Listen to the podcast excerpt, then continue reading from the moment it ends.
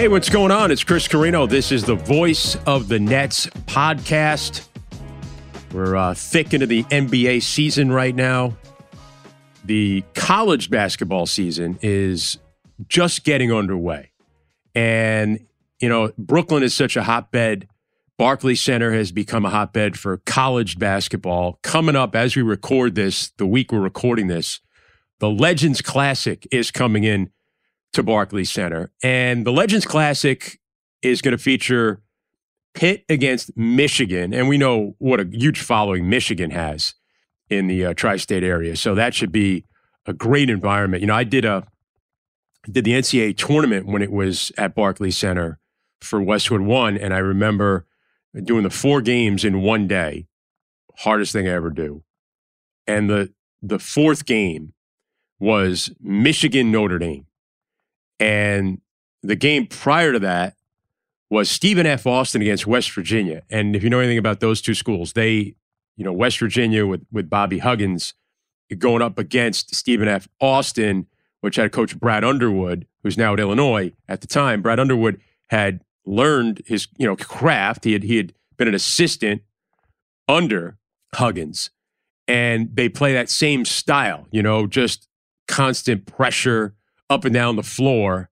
And that was the third game of the day. And Stephen F. Austin, which were a big underdog that day, they were they were right in it and they were winning.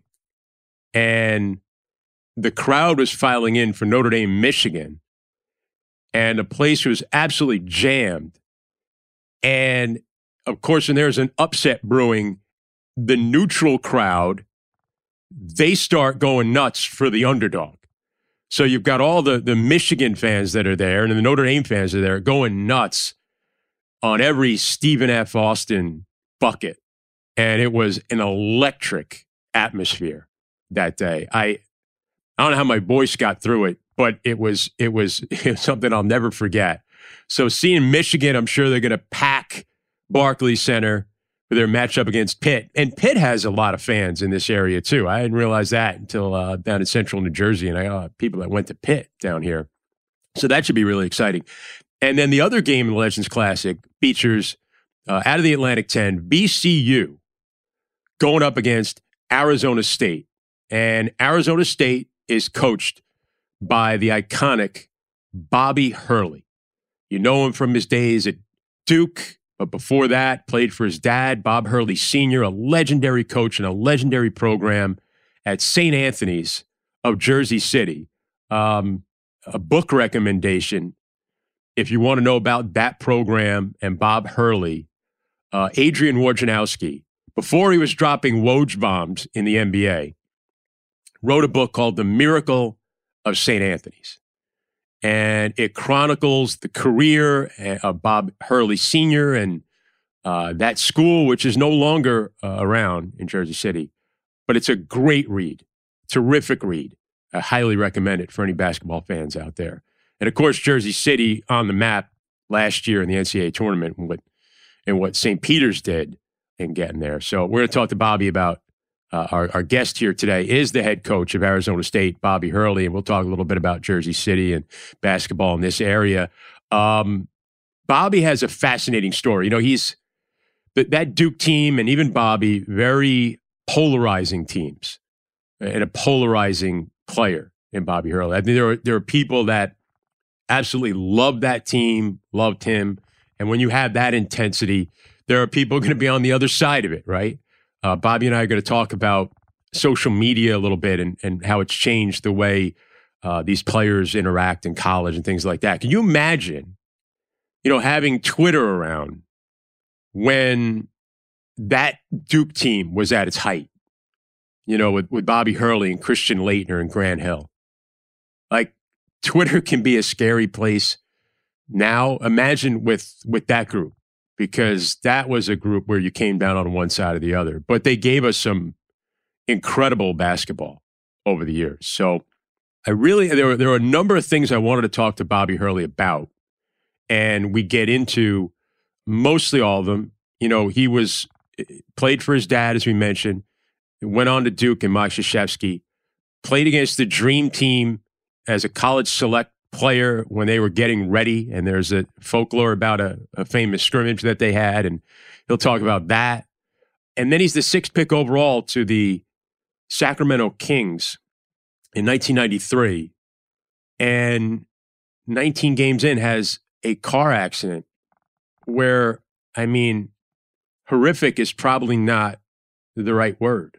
The broken bones and just knowing whether or not he was going to live or walk again. I mean, it was just to go through that. I wanted to get his perspective on on going through that, um, how it affected his NBA dreams, how it eventually would lead to his perspective on life and his family, and then his perspective on on coaching and how he got into coaching, and then a little bit about his Arizona State team. But it was definitely uh, an interesting perspective that he has, and and we'll get into that.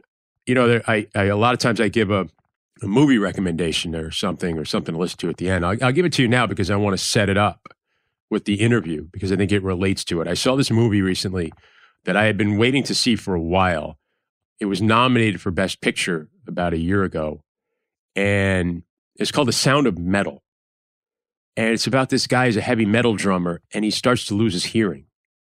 And then you discover that he's a recovering addict. And then there's that battle of how do I, uh, you're going through this life event and and how I could stop it from spiraling out of control. And what happens is you're faced with something that's going to change your life and you rebel against it a little bit. But in the end, it reveals something about your character and about your makeup as a person. And, and you may have to now live life differently. And you're going to rebel against that and you're going to fight against that. But eventually, it's going to give you a perspective about your life and show you a path that maybe you didn't know existed. And then you're going to come to accept it. And then you're going to realize that maybe what I'm going through can help other people. And it's about finding stillness and accepting your path in life and, and how you can get the most out of your life when you thought maybe it was it was all over. And I think that's a great segue into Bobby Hurley. The movie again, Sound of Metal, it won an Oscar for best sound and best editing. And I'm a movie guy and geek about it. And those aspects are tremendous, but anyone would love will love the film. Riz Ahmed was nominated for Best Actor, uh, and he's brilliant in it. Uh, so there you go. There's my recommendation right off the bat. Uh, again, college basketball starting up in Brooklyn. We had a chance to talk here. It was it was a a, a terrific conversation and one that I was uh, excited to have with Jersey City's own Bobby Hurley here on the Voice of the Nets. So when the Nets are out in Phoenix, I'm on the road with the team. We practice over at Arizona State. And I got to say, I come away every time that I want to go to Arizona State when I when I spend some time out there. But now you get back to the East Coast what is it like coming back to this area, bring your team to play at Barclays Center? Well, we we had a tough overtime loss at Texas Southern, and uh, but just landing in New York and seeing the buildings and uh, just seeing all the life and the energy and yeah. being back home, it uh, made me forget pretty quick about the loss on Sunday. Yeah, and, and gets you back into the juices of what started you in this game, I would imagine. And and you know that that energy, uh, there's a certain type of player that plays here. You're a product of it. Do you try and, and use this as a recruiting area? Well, we uh, we we have a, a kid signed named Akil Watson at Roselle Catholic this year, six nine forward, and we've had other guys from the East Coast and the South, so yeah. we feel like we can recruit nationally. And Hudson Catholic, right? I have a couple of uh, Nets connections there. Broadcaster Jim Spanarkel, Michael Corin, Hudson Catholic. I know he's one of the, one of your one of your recruits is from there, right? Uh, yeah, we have uh, Luther Muhammad, who's uh, who who had eight points for us in our last game, and Luther from Newark, New Jersey, and uh, I, I, always feel better if I got a Jersey guy with me. So, and you're a Jersey guy. You played obviously. You know, so you, you go you talk to high school coaches, and some of the best coaches in the country are high school coaches, and your dad, Bob Senior, was one of them and at Jersey City at St. Anthony's, and he, and you played for him. You were a McDonald's All American before you went on to Duke, and and you have your son on your team now, right? And I, I was curious to, mm. that how how that that delineation between father and coach, how that was when you were playing for your dad, and how did that influence the way maybe you coach your son? Well, um, just watching my dad growing up, he was the most competitive person I ever saw. Just uh, he hated to lose. If if uh, if we lost a game at St. Anthony, uh, it was like everyone was hiding from him, you know, that night. And uh, and it rarely happened. Uh, he prepared so well. He was always doing camps in the summer, had an amazing work ethic and love for the game. So that's what I've hopefully passed along to my son. We we watch basketball all the time together. You know, we've we've played together, worked out together. So like uh, it's it's a family legacy.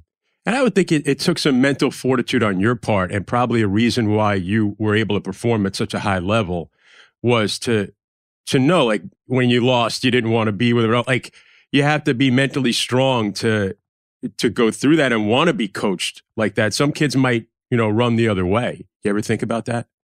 Yeah, just I, I think when when I played, I played for my coach, not for my coach to do something for me. You know, I, I wanted to do everything I could to please him, uh, to to win, and and that's what drove me. So you know, making whatever winning plays that you can make and and trying to be a great leader out there on the floor. And you made winning plays in high school. You go on to make winning plays in college. I'm curious your decision to go play for Mike Krzyzewski and go to Duke and teaming up with Grant Hill and Christian Laettner, becoming one of the more iconic college basketball teams in the history of the sport. Did you have any indication that that could happen when you were with those guys? And was your college experience was it elevated or or was it like a normal college experience that you see your kids coaching now and, and that process that they go through? I think it's uh, it's different for these kids. There's more pressure, more scrutiny. Uh, social media, like regular people have access to them instantly mm-hmm. on on uh, Twitter or or Instagram, where like if I had a bad game, it would just be in the newspaper the next day and uh, didn't have to deal with that external stuff that our guys do. There's, you know, people could be taking a video of them if they're out and about. So it's, yeah. they have to be careful and uh, have to be a little more guarded with, with stuff. But as me, as far as my college time, uh, I was a Big East guy growing up, man. I loved uh, those battles with Syracuse and St. John's and Georgetown and Villanova. So those were the kind of schools I was looking at. And then all of a sudden, Duke. I had a great visit and met with Coach K, and I saw Christian Laettner playing there, so I could throw him the ball. It might work out pretty good for me. And uh, so it was. I just felt a real family environment there, and I just trusted my instincts that I had been around like a legendary coach my whole life. Maybe I could have the right instincts to find another one. Yeah, and Bobby, you know, I want to bring up you're in college, you get selected to play on this I would say be like a sparring partner for the dream team. And and this is kind of like folklore for many years that you guys actually would go and you beat the dream team. And then the documentary came out about it and it brought it to light and that you were part of this team going up against, you know, Magic Johnson and Michael Jordan and Larry Bird and Karl Malone. I'm fascinated by it and I would love to know what your perspective was coming into that situation and going to Europe and matching up with those guys. Eh, what was your mindset going in to go that gym to play that game with those guys? It was probably about two weeks after we won our second championship. Coach K called me in the office for a meeting, and he that's when he told me you were one of eight guys selected for this uh, development team to to scrimmage against the dream team. And I was like, initially on cloud nine, I'm like, wow, this is going to be like a fantasy camp type situation. But then when the reality settled in, I realized like, hey, I'm gonna actually have to go out and play these guys. And then you're just concerned about your own survival, yeah. you know, and not getting embarrassed out there. So I, I like really wouldn't have been training that hard that time of year, but I was like training like a maniac. I was like biking to my workouts and then working out. So like I was in as good a shape as I ever was going into that thing, just out of like self preservation instincts. yeah. And um the first day it was it was funny. It was you know we pull up and there was no fanfare. They pulled up on luxury bus and there was hundreds of people screaming for them as they go into the gym and and I was trying to justify like or rationalize how they would be that day. And I was saying, you know, these guys have won everything and done everything in their career. They're probably not going to go that hard today. They're going to kind of ease their way into it, man. They were like sharp, ball was moving, they were talking. It looked like they had been together forever. So like my anxiety level was even more heightened. Um, and now like after about an hour of watching this now it's like you're like going in the coliseum it's like about yeah. to be slaughtered but uh you know it was i don't know we just our youthfulness our energy our uh, pretty carefree maybe nothing to lose um and we just had one of those days it was it was amazing to to win that day but the rest of the week was it was a massacre in there like every day. well, you you got their attention, and then uh, and then you got the rest. I want to just shift it here. Now you get drafted by Sacramento, sixth overall pick. What were your dreams and your and your goals for your NBA career at that moment? Up to that time, like all I had known was winning and won a bunch of championships and I had gone to three Final Fours. I won four state championships. So I had been on like an incredible run. Um, and that's that's what I was. How can I help be a part of taking Sacramento Kings franchise? And and I liked the idea after Duke uh, because Duke was kind of a blue blood on the on the cusp when I got there, and they'd already been the Final Fours. And my and my thinking was, well, this franchise has never really done anything. I'm excited to want to be a part of at the ground level of, of building it. So that's kind of where where my thoughts were, you know, going into that season. And then obviously, you know, 19 games in, you have that accident, that horrific car accident in your first year. And uh, just a little perspective on on me, Bobby, but I'm about the same age as you, and right around the same time, I had noticed that physically I had been getting uh, my limbs were getting a little skinnier. I was falling, and I was diagnosed with a type of muscular dystrophy called FSHD. Wow. And, you know, I'm, I'm a kid trying to break into broadcasting, and you're out of college, and I have all these aspirations. And at first, it was my relationship with it was frustration, anger. I'm not going to let this stop me. I'm going to come back and do everything I wanted out of my life. And then as it progresses, you realize, all right, well, maybe my life is going to be a little different than I had envisioned it. And then you get older, our age, and you go, well, you know, maybe I could help a lot of people who are going through this. And I'm appreciative for what I have, and I've given I've gotten a perspective on it that I may never have gotten otherwise. I'm curious your relationship with you know that accident probably cost you whatever goals you had at the NBA. Your relationship to that accident then and how it's changed over the years and the kind of perspective it's given you. Yeah, well, that's a great, great story. Your story, and and and, and kind of for me, it was uh, it, it gave me a taste of my own mortality in that moment because I could remember as clearly today as I did in the moment of how much pain I was in and how I thought I wasn't going to make it. And to be there with a, with a teammate and just telling him, please tell my family I love them. So like when you know you're that close, uh, it, it, gives you like kind of amazing perspective. Uh, looking back on it, people say like, oh, this got taken away.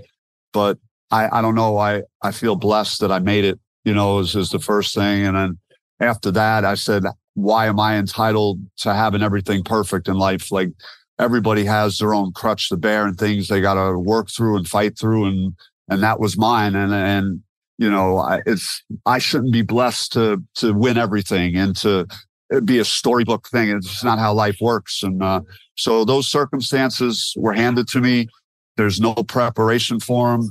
Um, there were a lot of physical scars and, and, injuries I had. I think the emotional part of the trauma was even harder for me, just uh, even getting back in a car again. And I, I, remember a couple of times when I, right after when I first got back in that car, someone beat the horn at me. I got so upset and shaken up that I'd have to pull the car over and, and just get it together. So there was stuff that you know you have to work through and, and handle with it. And uh, I think the frustration of not succeeding was something that uh, was very hard for me to, to deal with later in my NBA stages. That you know when when it just wasn't working, and uh, to have the support I had helped me to just to get through it.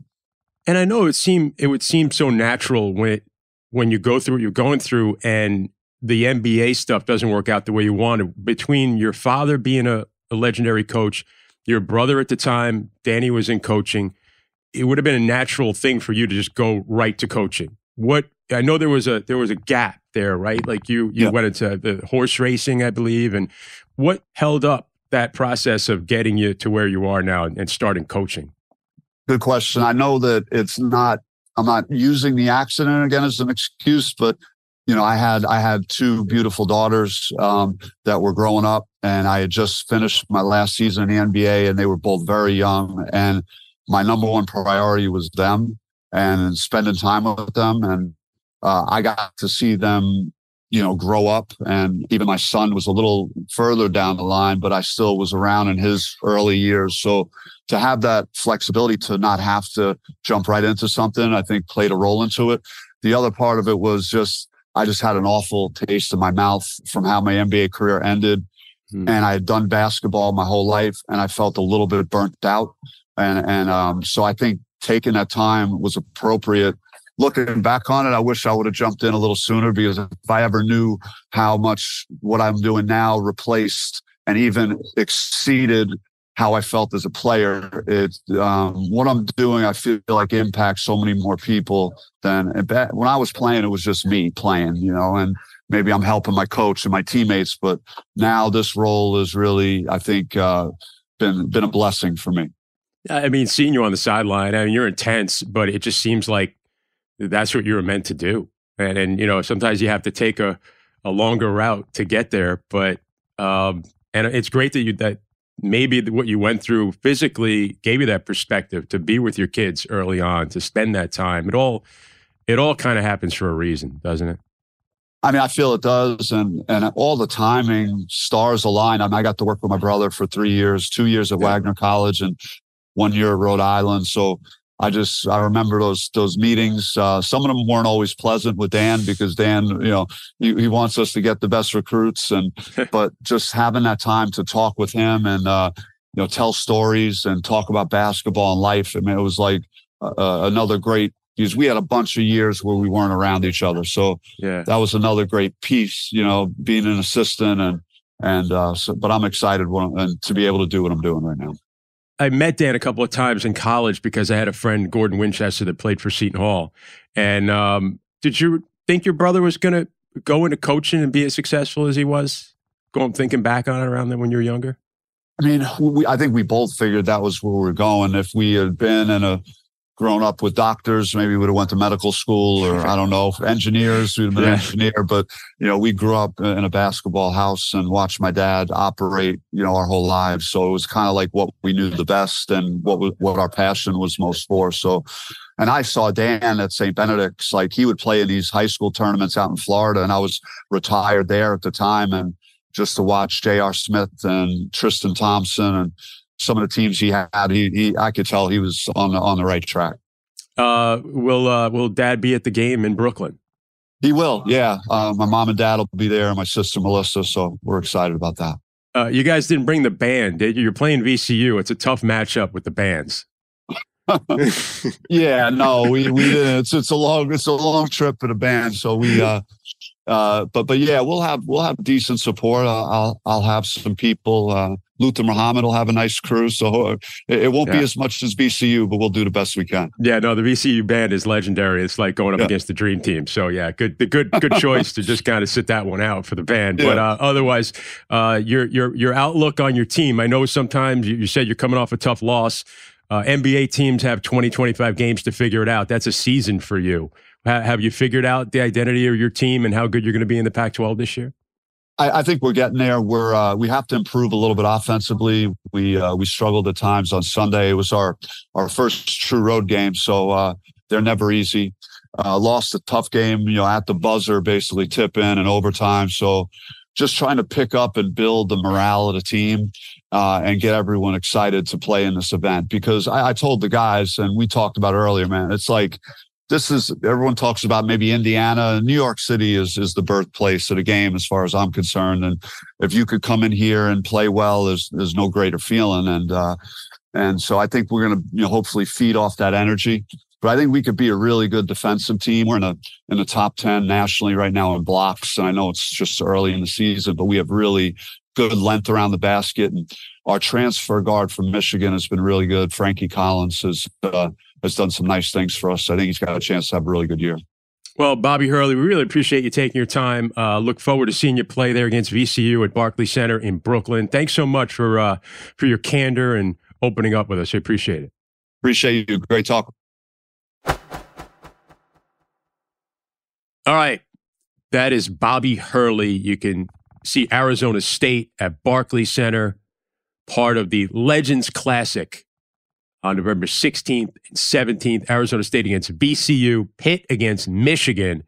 And then November 21st and 22nd, the Empire Classic at Barclays Center.